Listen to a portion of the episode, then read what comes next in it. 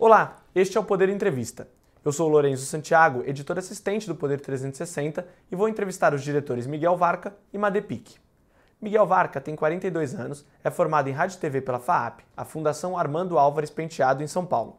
Trabalhou na MTV por 9 anos e hoje assina projetos para produtoras, emissoras e empresas como Unilever, TV Globo, History Channel, Ipiranga e Editora Abril.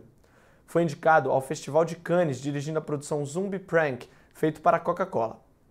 Madepic tem 47 anos e também é formada em rádio e TV pela FAAP.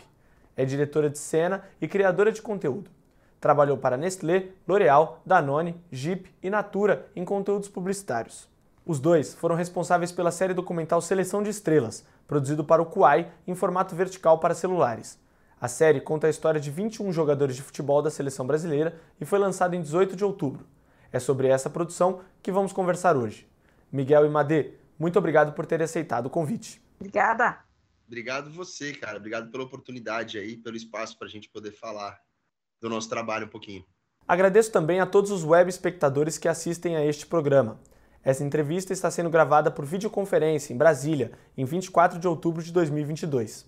Para ficar sempre bem informado, inscreva-se no canal do Poder 360 no YouTube, ative as notificações e não perca nenhuma informação relevante. Miguel, eu começo essa entrevista perguntando: como surgiu a ideia de fazer uma série documental em um formato vertical e voltado para as redes sociais? Bom, legal. É, é para começo, assim, né? É, é, é, a ideia de produzir uma série no formato vertical. Né? Ela, isso não é uma ideia, né? Assim, isso, é, isso é muito mais uma resposta a um comportamento de audiência, né? É, eu que né, já trabalho com audiovisual faz 20 anos, a Madeira também já está há bastante tempo. É, me acostumei, né? E tenho, e tenho, e tenho um, um amor romântico pela tela horizontal, né? É, que a gente, enfim, a gente tem uma sensação de que ela é mais familiar para nós, né? Então, é, acho que no começo eu admito que teve uma resistência, né? Pô, mas não dá para fazer, né? Aí depois também me caiu uma ficha, sabe? De que é, não adianta a gente ser teimoso com uma coisa que diz respeito a um comportamento espontâneo da audiência, né? Elas assistem o celular de pé e cabe a nós putz, melhorar a experiência delas, né? Por que, que eu vou fazer um vídeo na, na horizontal? Pra, o vídeo vai, vai ficar menor para elas, elas não vão conseguir ver o vídeo grande. Então, é, então assim, muito mais do que do que uma ideia de produzir na vertical, é uma, é, um, é, um, é uma resposta a um comportamento que já existe, né? Assim, acho que é isso. Madê? É, concordo super com você. É isso, a gente tem que se adaptar. A gente veio de um, de um 16 por 9 e agora a gente vive muito mais um, um 9 por 16, né? Eu acho que para nós diretores também, acho que tem uma questão né, do desapego. Você bota a câmera lá, você enquadra uma coisa maravilhosa, mas o que você vai ver né, é aquela fatia ali no meio. Então, para a gente é um, é um, treinamento também, né? Mas é, a gente que também trabalha bastante com, com publicidade e tal, né, Miguel? A gente já vem vivendo essa, essa experiência, né? Essa mudança de essa mudança comportamental do audiovisual ela já vem acontecendo há algum tempo, então a gente já tá, né, já, já, já, já tinha um olhar assim, já um pouco adaptado a isso. É, por mais difícil que seja, né, que a gente tem que praticar muito desapego de uma imagem linda, mas é isso, é, é, é extremamente comportamental e a gente, né, não tem jeito, a gente tem que é, sempre se moldar e se adaptar é, a novos formatos. Então, acho que né, essa foi uma das, das grandes experiências nessa série, porque é ela inteira 9 por 16, né? Não tinha outra opção. Então foi sempre né, olhar para isso, enquadrar isso e, e, e, sempre buscar o melhor, a melhor imagem, né, o melhor conteúdo que a gente podia trazer nesse formato, né, Miguel? Sem dúvida. Eu acho que o fato de ser uma série com, com entrevistas ajuda um pouco, né? Assim, imagino que se fosse uma série com diálogo, né? Diálogo onde estão duas pessoas, uma do lado da outra, seria muito mais desafiador, eu imagino, fazer na vertical, né? Nesse caso, que é uma série que tem muita entrevista, é, e, e, quando não tem entrevista, tem jogadores de futebol que estão de pé, o vertical ele acaba sendo ajudado né, nesse formato. Eu já tinha feito algumas coisas na vertical, mas assim, é, eram coisas que tinham sido produzidas na horizontal, exibidas na primeira janela na horizontal e feito uma adaptação para exibir no vertical também, né? Eu acho que a Madeira também, hoje em dia, é um pedido muito recorrente para nós, diretores, né? É, agora, é, fazer uma coisa cuja primeira janela vai ser a vertical é a primeira experiência. É, e por que investir em formato de episódios curtos, de seis minutos? Isso é uma demanda, né? Isso, isso é, é isso, isso, é um pedido do Kuai, né? O Kuai é, sobretudo, uma, assim como o TikTok, uma, uma plataforma de vídeos curtos. Então, assim, não existe ali dentro a possibilidade de trabalhar com médio formato ou longo formato. Você trabalha com vídeos curtos. É, isso também, é, é pelo menos para mim, é, exercitou bastante meu poder de síntese, né? Porque é, todo mundo já diz, né? Quando, quando a gente assiste um filme biográfico, a gente sempre ouve do diretor, né? Poxa, essa uma hora e meia é difícil, né? Para você fazer a biografia da pessoa. A gente teve que exercitar ali esse desapego de contar histórias, né? A gente tinha muito a Madê, eu, a gente grava, a gente, putz, a gente não vai para, né? A gente não grava para um episódio de cinco minutos, a gente grava buscando as coisas que mais rendem, assim. Então, assim, a gente tem horas e horas de material bruto para depois conseguir escolher aí esse, esses cinco minutos. A gente tem que extrair o néctar, né? A gente tem material para muita coisa assim, para contar muita história, né? Poderia estender muito todos os, os, episódios, né? Mas, quer dizer, a gente não faz, exatamente, a gente não faz uma entrevista para cinco, seis minutos, a gente faz entrevista para uma hora. Mas aí que é a questão, né, desse feeling, do trabalho da, da edição, né, da montagem, de, de extrair o que é realmente o néctar mesmo de, de cada história, né? De, de cada conexão ali que foi filmada, que foi contada. Eu acho que tem uma coisa que é vantajosa nesse formato de vídeos curtos, que é, é esses caras, né? Esses, esses, personagens, os jogadores, são pessoas muito conhecidas já, né? Do grande público. E todos eles, acabam jogo de futebol, eles sentam numa mesa e dão entrevista. Então, assim, existe, existe uma grande parte da história desses caras, da trajetória desses caras, que já é de conhecimento público, assim, né? Que já é todo mundo já, já viu. Então assim, por, então, assim, a gente teve a oportunidade com esses cinco minutos de ir atrás é, daquilo que foi menos contado, daquilo que não foi contado, sabe? De um ponto de vista diferente. A gente conseguiu, de fato, buscar o ineditismo com essa, com essa possibilidade de contar em cinco minutos, né? Priorizar o que era mais inédito. É, e considerando essa, essas particularidades da, do formato vertical e do formato de seis minutos, quais foram as inspirações para essa produção que vocês tiveram? Legal. É, putz, inspirações, cara, eu vou te falar. Eu, bom, eu assisti a, a, a, a série do Jordan, que tem no Netflix, e se você olhar os nossos episódios, ele tem uma, uma métrica, uma, né, uma narrativa ali que envolve uma linha do tempo, é, que eu já vi em, alguma, em algumas produções, mas a primeira vez que eu vi essa linha do tempo que corre, que vai e volta, foi justamente na série do Jordan, eu esqueci o nome agora, é, mas nessa que tem no Netflix que ficou super famosa. Então essa foi uma super inspiração. Uma outra coisa que eu assisti que me foi uma inspiração, principalmente para buscar esse lado dessa relação romântica do, da, da, né, do, do atleta quando criança com o esporte, foi o Dear Basketball, que é o curta-metragem do Kobe Bryant que ganhou, ganhou o Oscar de melhor documentário né? Que, que o Dear Basketball, para quem não conhece, é um curta-metragem em que o Kobe Bryant adulto escreve uma carta, né? Ele estava se despedindo do basquete, ele estava se aposentando, então ele escreve uma carta de amor para o basquete, em que ele conta desde a infância dele, da primeira vez que ele viu aquela bola, até aquele dia que era o dia que ele estava se despedindo daquela bola, né, profissionalmente. E, e, nesse documentário Dear Basketball, ele é um documentário, mas ele tem animação. Ele, ele é feito com desenho animado. E aí, assim, isso também foi uma super inspiração para falar: poxa, existe uma parte dessas memórias que esses caras vão contar e que não tem imagem, não existe imagem disso. Para tudo que não tiver imagem, vamos desenhar. E foi aí que entrou a ideia do desenho animado no meio dos episódios. E você, Madê, teve alguma. Quais foram as inspirações para você conseguir o Miguel foi quem fez essa, essa concepção, né, toda criativa. Então, quando eu entrei, né, para co-dirigir é, essa série, ele já tinha formatado, ele já tinha é, concebido tudo isso. E, mas, mas tem uma coisa que acho que conecta aqui um pouquinho com, com isso, né? Eu, eu, eu gosto muito de, de documentário também, é um dos meus né, grandes formatos, dos meus melhores skills na minha profissão. É, e eu tenho uma inspiração, sempre gosto muito de, de, de, assistir muito documentário quando envolve criança, né? Histórias de criança, histórias reais, histórias de, enfim, desse, desse universo.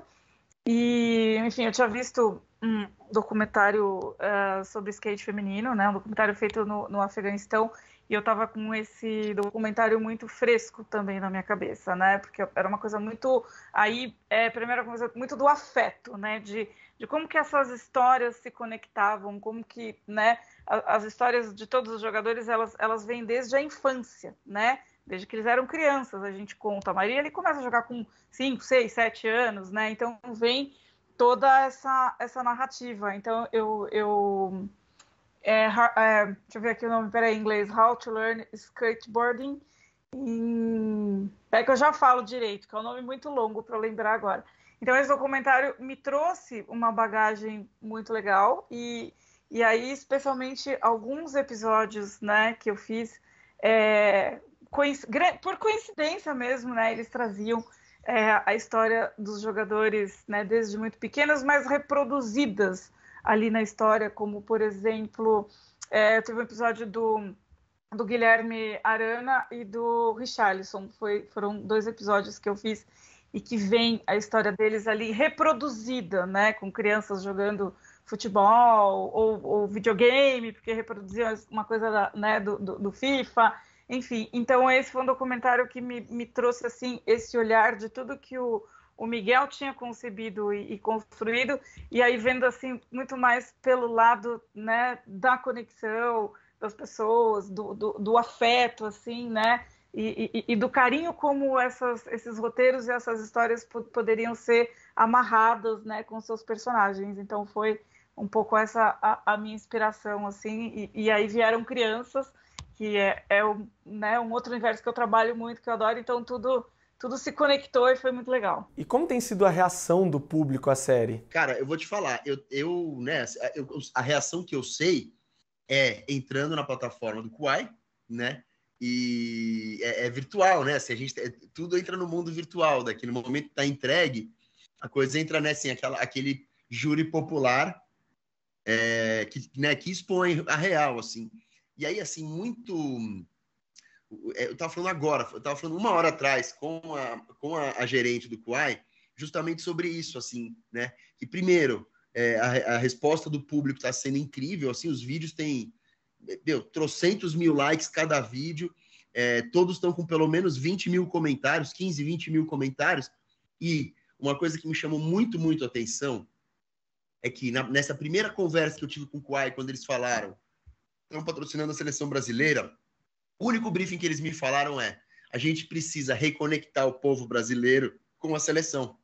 Acho que existe aí um trauma desde 2014 que gerou um afastamento, uma descrença, que é uma coisa nova, assim, para quem cresceu acompanhando a seleção, é, nunca existiu assim, né, esse esse desdém do, do povo brasileiro pela seleção de futebol masculino, né?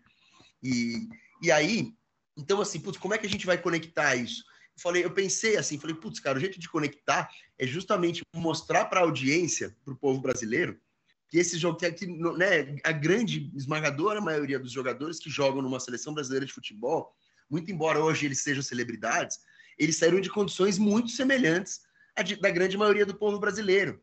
Então, assim, eu acho que né, tem um pilar aí da identificação muito forte do povo com essa, né, com, com, com os jogadores da seleção, e, e, de identificação e também um de admiração, porque esses caras, né, assim, eles atingiram um feito putz, que, né, que dentro das condições de ascensão social no Brasil são praticamente impossíveis assim de se conseguir.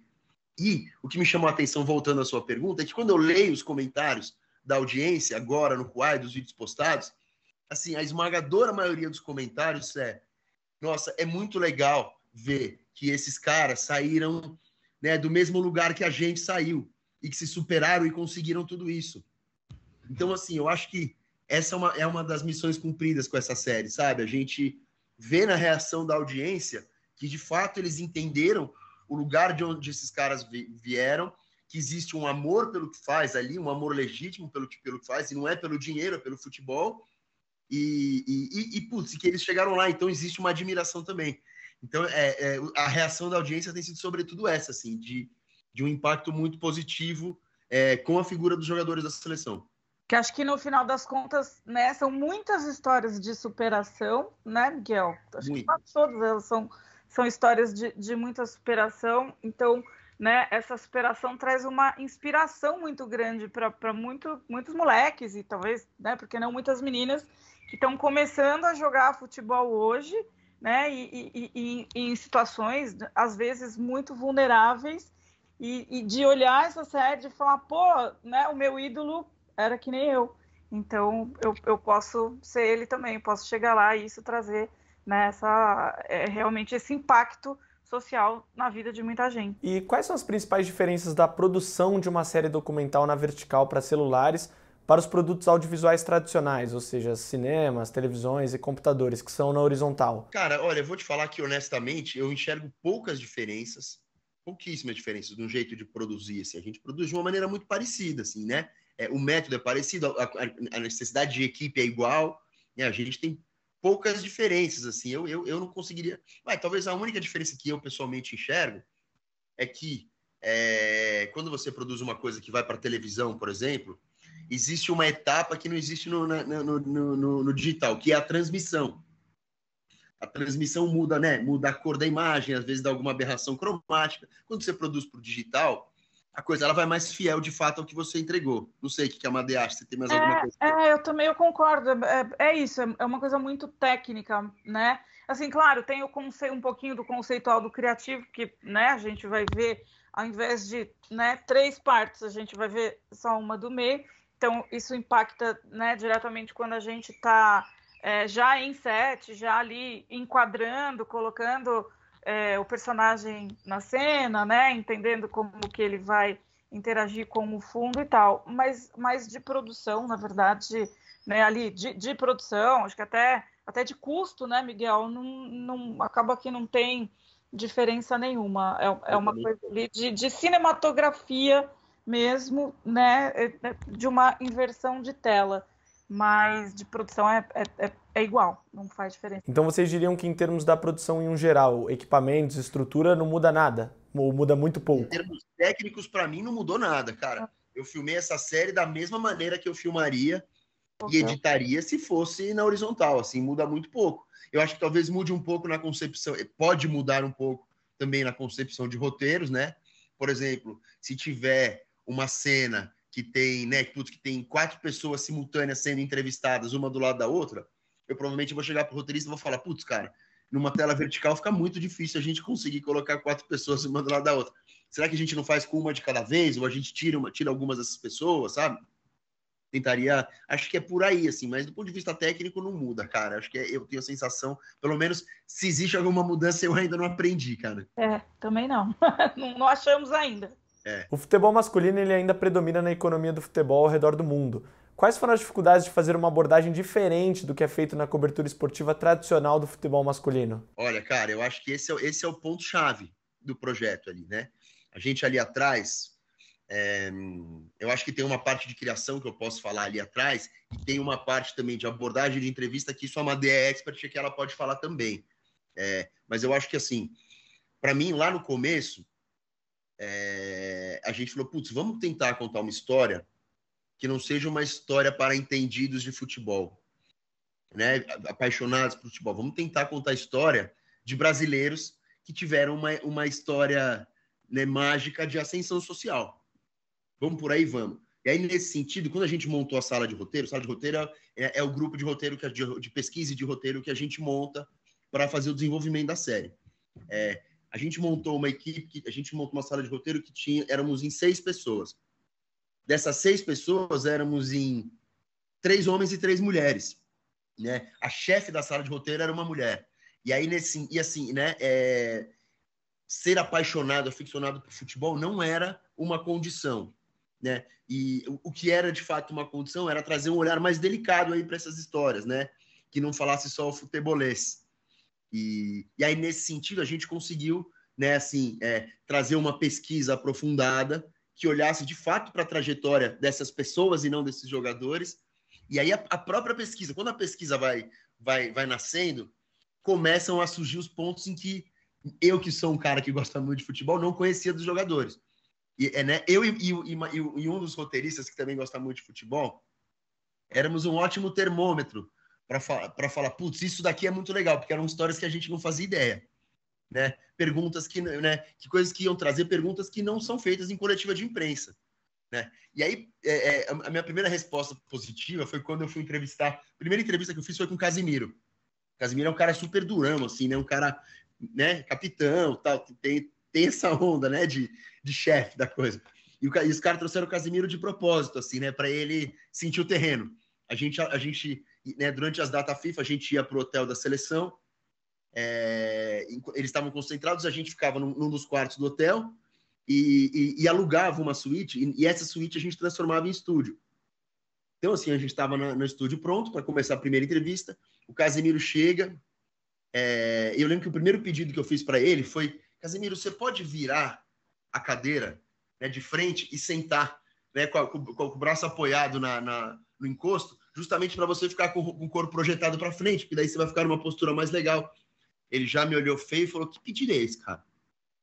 Aí eu, putz, então, assim, eu percebi que né, esses jogadores eles são resistentes a entrevistas, né, num primeiro momento, principalmente porque eles estão acostumados com coletiva de imprensa, muitas vezes, né, é, jornalista fazendo pergunta capciosa tanto da vida profissional quanto da vida pessoal do cara. Então existe assim um certo embate inicial. E a primeiro momento que eu percebi que a coisa estava dando certo foi quando eu comecei a entrevistar os jogadores. E aí eles viram que de fato a gente conhecia a história deles. O próprio Casimiro, né? Na história dele tem o, o Casimiro é filho de mãe solo. O pai dele abandonou a família quando ele logo que ele nasceu e ele era irmão mais velho de três irmãos. É, a mãe dele era diarista, ficava o dia inteiro fora de casa e ele desde os seis anos cuida dos irmãos mais novos. É, é, essa era a história do Casimiro. E a primeira pergunta que eu fiz para Casimiro, para ele entender que a gente estava com outra intenção, é: Casimiro, me conta a história do Moreira. Daí ele olhou para mim assim, tipo, como esse cara sabe do Moreira? O Moreira é, é, o técnico de uma escolinha lá em São José dos Campos, que foi o primeiro cara que viu o Casimiro e que falou: Meu, esse menino é diferente. E ele comprou chuteira pro cara, ele foi a primeira pessoa que dava chuteira. Ele não era só o treinador, como ele ia buscar, como o Casimiro não tinha dinheiro nenhum, então ele comprava todo o material esportivo pro Casimiro, buscava e levava em casa, desde que ele tinha tipo 8 anos de idade, 7 anos de idade. Quando o Casimiro entendeu que a nossa abordagem era essa abordagem afetiva e que a gente não queria encontrar nenhum podre ou fazer nenhuma pergunta capciosa, sim a gente queria contar a parte mais romântica da trajetória dele, aí assim a gente viu, aí os caras se abriam assim. Aí o Casimiro abriu um sorriso, começou a responder, e aí no meio da entrevista ele se emociona, aí ele pede um minutinho para parar de chorar, aí volta, conta de novo, fala da mãe, fala dos irmãos, e aí ele, assim, o cara entra de um jeito e saía super feliz e super, porque é muito legal, né, assim, é, a minha, eu não eu fazia perguntas pro cara, eu trazia dados e pedia para ele me contar essa história. E aí, assim, acho que fazer o atleta reviver né, é, partes importantes da trajetória dele, né, e que, e que, no final de tudo ele se perceba tendo contado uma super trajetória de superação, fez com que eles jogassem do nosso lado, assim. Tanto que no primeiro dia estava marcado da gente entrevistar dois ou três jogadores, vieram seis no primeiro dia. Vinha um atrás do outro, assim, eles começaram a querer vir, assim. E a gente falou, putz, acho que tá dando muito certo, assim. Sabe, era 40 minutos que a gente ficava com o cara, ele vinha, vinha meio ressabiado e saía todo mundo feliz, assim, né? Essa, série, eu posso dizer que foi uma máquina de chorar para os jogadores, assim. E, e, e, e, com as famílias também, né, Miguel? Porque às vezes a gente chegava e, e, eles, as famílias, né, os pais, enfim, ou pessoas muito próximas também acostumadas com, acho que com entrevistas, né, de um formato mais padrão. E quando a gente jogava, né, as, os dados, né, e, e, assim, tá, mas e, e, me conta sobre isso, né? Eu, eu lembro de ouvir assim, nossa, mas você tá sabendo, hein? Então, essa pesquisa, ela foi muito isso, né? Ela, ela, é, tinha esse, esse jeito, né, no roteiro também de, de surpreender os entrevistados, né? Tanto os jogadores quanto os, os familiares, né? Ou as outras pessoas, técnicos, amigos, enfim, que participaram de, né, de serem pegos de surpresa e, e aí realmente responderem coisas, né, que, que não são, né, de um conhecimento assim de um público geral, mesmo que sejam fanáticos por futebol. Ô, Madê, me conta uma, é, conta para eles uma coisa que é, eu lembro, eu lembro da tua ida para entrevistar a família do Alex Teles, que de repente virou tipo uma festa, um acontecimento de família, assim. Os caras tiraram uma foto que tá a Madê com 40 parentes, assim, foi todo mundo lá encontrar, cara. É uma foto que não, não para de ter gente, assim. Ah, então, é que foi assim, a gente, a gente foi fazer, foi lá em, em Caxias do Sul, né? A gente foi entrevistar a mãe e o, e o pai, enfim, e mais um outro técnico. Mas enfim, é, a gente foi. É, o Alex ele tem um, um, apartamento que ele mantém, que é a casa dele aqui no Brasil. E a gente e a mãe dele falou: ah, a gente pode fazer na casa dele, né? Tem a personalidade dele e tal. Ah, beleza. A gente a gente foi lá. E aí é, a gente descobriu que assim tinha uma coleção imensa de, de camisetas, né? De todos os times que ele jogou, de todas as cores, de tipos, né? E tava tudo lá. E a gente falou assim: ah, então traz umas camisetas, a gente vai olhando, a gente grava, isso é super legal pra gente, né? E ok, eles desceram as camisetas, a gente foi filmando e tal, e, e documentando. E assim, daqui a pouco foi uma coisa muito espontânea, né? O, o, pai dele foi e vestiu uma camisa, a mãe pegou outra e falou assim: Ah, eu gosto dessa. E aí, de repente, naturalmente, a equipe inteira foi né, se, se, se vestindo e colocando as camisetas dele. E, e, e, foi um momento super especial, né? Porque, poxa, eu vesti a camisa do Brasil, né? Dele. Aí cada um, né, de um time e tal. E aí a gente fez uma foto linda, assim, enorme, que aparece todo mundo, né? A equipe toda, né? A irmã, os pais, todo mundo com, né? Vestindo realmente a, a camisa, né? Do Alex, né? De vários times foi é, realmente um momento muito legal, assim, foi muito marcante é, esse dia, né, com, com a família dele. E como foi feita a escolha dos 21 jogadores que seriam entrevistados, né? Como foi o acesso a esses atletas? Cara, bom, é, são duas coisas. Primeiro, a escolha dos jogadores. É, é um pouco. Eu, eu fiquei, eu, enquanto eu fazia isso, eu imaginei que é que nem quando eles fazem álbum da Copa do Mundo, sabe? Que tem que ser feito um pouco antes. E aí, na hora que chega a Copa do Mundo, né? Você vê que está quase todo mundo ali. Faltam, faltam alguns e tem alguns que estão no álbum que não foram para a Copa. Né? Quem colecionou álbum de, figu de figurinha de Copa do Mundo vivenciou essa experiência de falar, meu, mas poxa, cadê o Alex? Que, que né? O Alex está no álbum e não foi para a Copa de 2002. Como assim, cara? Né? É, foi parecido, assim. Como é que eu comecei? Eu criei, assim, eu criei basicamente uma planilha e nessa planilha eu, eu, revisitei todas as escalações do Tite nos últimos dois anos. E aí, assim, na, nas colunas eram as escalações, nas linhas eram os convocados por posição. E aí eu comecei a casar quem são os caras que estão sendo chamados sempre, quem são os caras que estão sendo chamados quase sempre, quem são os caras que estão sendo chamados vez ou outra.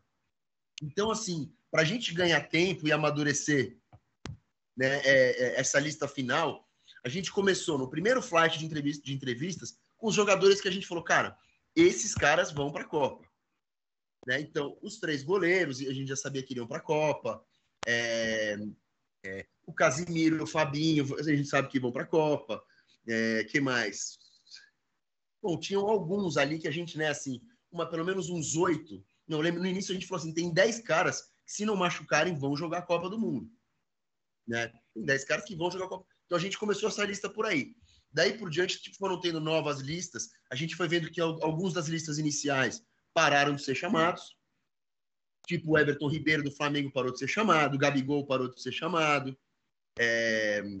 Quem mais? Tinha o goleiro que é o goleiro do Flamengo antes, que, que, que é o goleiro do Flamengo que era do Santos antes, que é o Santos. Ele parou de ser chamado também. Então a gente, esses foram saindo fora da lista e, e, e foram entrando nessa, né, na continuação da lista os que estavam é, os que eram cada vez mais chamados. E aí a gente foi chegando numa lista estimada. Né? A, gente, a gente fez 21 episódios, 20 com jogadores e, um, e o episódio do Tite. É, desses 20, eu acho que a gente deve errar dois no máximo. Um, com certeza, que é o Arana, que machucou, não vai para a Copa, infelizmente, né? Um lance bobo. É, que é um cara que com certeza iria, né? Porque é, hoje é o melhor lateral esquerdo do Brasil, assim. É, que não vai jogar. E aí tem mais um ou outro que a gente não sabe se vai ou não, mas eu acho que de uma maneira geral, é, todo mundo que está ali deve ir para a Copa. E desde que vocês começaram a produção dessa série, quanto tempo durou é, a gravação, elaboração de roteiro e edição? É, é bom, o processo inteiro, processo inteiro demorou um ano. A gente startou a pesquisa e roteiro no dia 20, numa segunda-feira, dia 22 de novembro de 2021. Esse foi o dia 1 do projeto. É, nesse dia eu já estava com a, a gente já estava com a equipe contratada, né, a equipe já estava contratada, é, a gente já tinha essa lista inicial dos primeiros jogadores que a gente sabia que, né, que, que iam para a Copa, que vão para a Copa, para a galera do roteiro poder começar a trabalhar. Então nesse dia foi o dia que eu dividi com todo mundo, né, esses primeiros insights aí de produção para a galera poder começar a trabalhar. É muito difícil a gente dizer, né, o tempo de cada etapa por episódio. Na verdade, as coisas vão sendo feitas todas ao mesmo tempo, né, de uma maneira escalonada, assim. Então, saem os primeiros roteiros, a gente já começa a produzir esses primeiros roteiros, para logo gravar e depois editar. Enquanto está fazendo isso, já está pesquisando e roteirizando o seguinte. Então, assim, eu não sei dizer quanto tempo levou, é, o, né, quanto leva o processo de um episódio, mas o processo inteiro da série é um processo de um ano. Falando um pouco sobre, sobre a questão mercadológica, né, que vocês falaram sobre essa a ideia da demanda, né, de que foi uma produção feita quase que sob, de, sob demanda, né, no sentido de produzir algo verticalmente porque as pessoas estão consumindo mais é, é, esse tipo de vídeo nos celulares. Quais são as possibilidades de consolidar esse mercado de produção para as redes sociais? Eu acho que isso já não é nenhuma tendência, né, Miguel? Isso já é um fato. Eu acho que é, ele já está praticamente consolidado. Acho que é uma questão assim de as pessoas se adaptarem é, a, a, a, filmes um pouco mais longos, né, do que é, assistir ali um minuto, né, um minuto e meio, dois no máximo, que, que é, é, é, é né, um ritmo muito acelerado, então um minuto às vezes é um, é um tempo longo, né, para uma rede social, para um formato 9 por 16. Mas eu acho que é uma questão assim de um, um pouquinho mais, de um pouquinho mais de tempo, assim, um pouquinho mais de, de costume, vamos dizer, né, de, de cultura das pessoas assistirem formatos um pouquinho mais compridos, como é o caso desse nosso, de 5, 6 minutos, mas acho que isso já é um fato, né? Acho que isso já está. É, é, é, muito pouco tempo para isso realmente é, se consolidar ainda mais, né, Miguel? Sem dúvida, sem dúvida. É, eu acho que existe uma particularidade que eu lembrei agora e que foi comentada. Enfim, eu já tinha ouvido isso, né? Assim, em outras produções, tal, quando fala em internet, é, e que nessa série a gente conseguiu colocar em prática, que é é, como você vai assistir, né? Você vai assistir, é, é, como você vai exibir um conteúdo para uma audiência que não é uma audiência de televisão ou de sala de cinema, que eles estão de fato ali, né? É, é, é, posicionados adequadamente para assistir ao seu conteúdo. o zapping é muito mais frequente na, né, na internet, assim, a pessoa simplesmente mudar. Então, nesse sentido, uma recomendação que me deram, que me reforçaram, porque eu já tinha ouvido isso, foi vamos pensar em, um, em todos os episódios em uma abertura que seja de fato um, um anzol de audiência, né? Assim, que a pessoa assista aqueles primeiros segundos e fale, putz, eu quero ficar aqui, né? Foi meio a partir disso que surgiu o teaser de todos os episódios. Se você assistir todos eles, antes da vinheta do, do né, de abertura do episódio, tem ali uma série de highlights que são um grande, uma grande apresentação que joga a figura, né, o, o, o, o atleta retratado, o personagem principal, lá em cima, assim.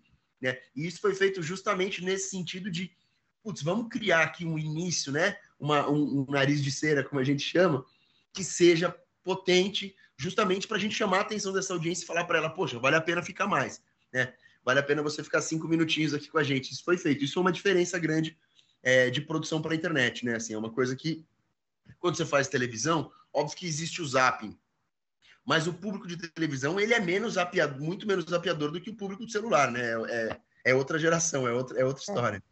É, é outra história.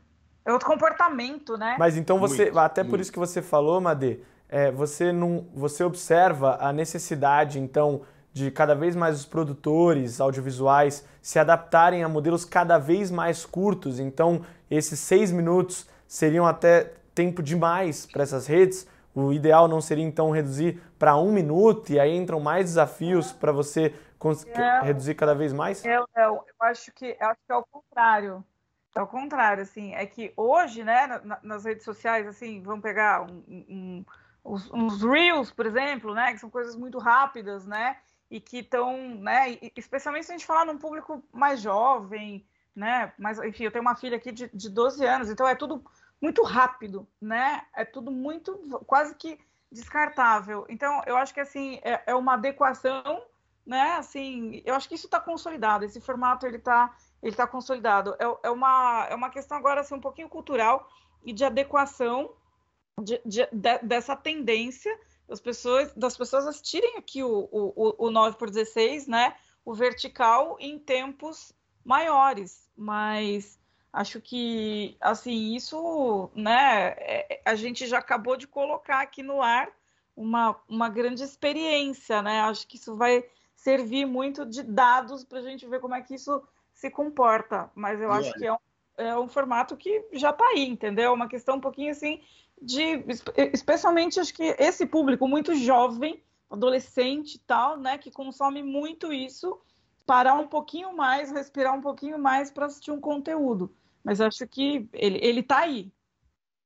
E olha só, é, né, acho que é, é, reforçando o que a Madê está falando aqui, enquanto a gente falava, eu pedi para o Quai se ele já tem algum, alguns números da série. Os episódios estão postados lá faz seis dias. É, todos eles, é, o que tem menos view tem 5,9 milhão, milhões. E o que tem mais view tem 6,5 milhões. Então, assim, a gente tem uma média de 6 milhões né, de, de, de assistidas completas, do começo ao fim dos episódios. É, todos eles têm pelo menos 500 mil curtidas. Então, assim, é, né, assim a gente tem aí, é, são 6 milhões vezes 5 episódios, a gente tem 30 milhões de curtidas aí em uma semana. Né, de 30 milhões de assistidas em uma semana. E, e, e 3 milhões de curtidas nessa semana. Né? Isso significa que as pessoas assistiram até o fim esse conteúdo, né? É, a gente não pode esquecer, né? e aí puxando a sardinha para o nosso lado, é, produtores profissionais de audiovisual, que, é, poxa, se uma pessoa, né? Se um jovem produtor de conteúdo está experimentando mesmo né, o suporte à linguagem para produzir conteúdo, ele se propõe né, a, a, segurar uma audiência, o interesse de uma audiência por um minuto, puxa, eu, eu acho que é parte de nós ali tentar entender até onde esse, esse suporte pode ir. Né? Então, assim, é, é, é, é, nossa obrigação, é o mínimo que a gente pode fazer como produtores profissionais, realizadores profissionais, tentar oferecer um conteúdo um pouco mais aprofundado, um pouco mais longe, e ver se a gente não consegue também gerar uma atenção dessa molecada também. Até para que eles também, poxa, exercitem essa atenção, esse tempo de, né, de espera, de olhar e esperar cinco minutos para ver o final dessa história. Né? Eu Porque acho que... é comportamental mesmo, né? Total, total. E a princípio, eu, eu tenho a sensação pelos, pelos números aqui que a gente teve algum êxito nessa história, sabe? Né? São 6, 6 milhões de pessoas assistir um vídeo do começo ao fim, um vídeo de 6 minutos numa rede social de vídeos curtos. Putz, é, é, é eu acho ótimo, assim, eu acho um ótimo retorno. Chega ao final mais essa edição do Poder Entrevista. Em nome do jornal digital Poder 360, eu agradeço aos diretores Miguel Varca e Madepic. Valeu demais aí, Lourenço. Foi sensacional participar dessa conversa com você. Para a gente também, assim, né? A gente acaba falando muito entre nós, profissionais, sobre o nosso trabalho, mas a gente acaba tendo pouca oportunidade para falar com, né, com outras pessoas, falar para uma audiência maior sobre as coisas que a gente faz. Espero que, né, que, que todo mundo tenha assistido, tenha ficado com vontade de assistir a série. É, é, só entrar lá no Quai, perfil da seleção brasileira. Os episódios eles são liberados cinco por semana, todas as terças-feiras eles estão lá, novos episódios. É, estão todos muito legais. É, eu sugiro assistir primeiro os da Madei, que são os mais legais de todos. O do, o do Richarlison é, é o meu favorito. É, e obrigado aí pela oportunidade, foi um prazer falar contigo e estar com a Madei do meu lado mais uma vez. Eu também eu, eu agradeço aqui essa, essa oportunidade de, de falar um pouquinho e até queria colocar um parênteses aqui rapidamente, né? É, eu, eu, agradeço ao Miguel, a toda a equipe e só dizer que é, foi um prazer enorme, assim, né? Uma honra é, o fato de eu ser uma diretora filmando futebol, né?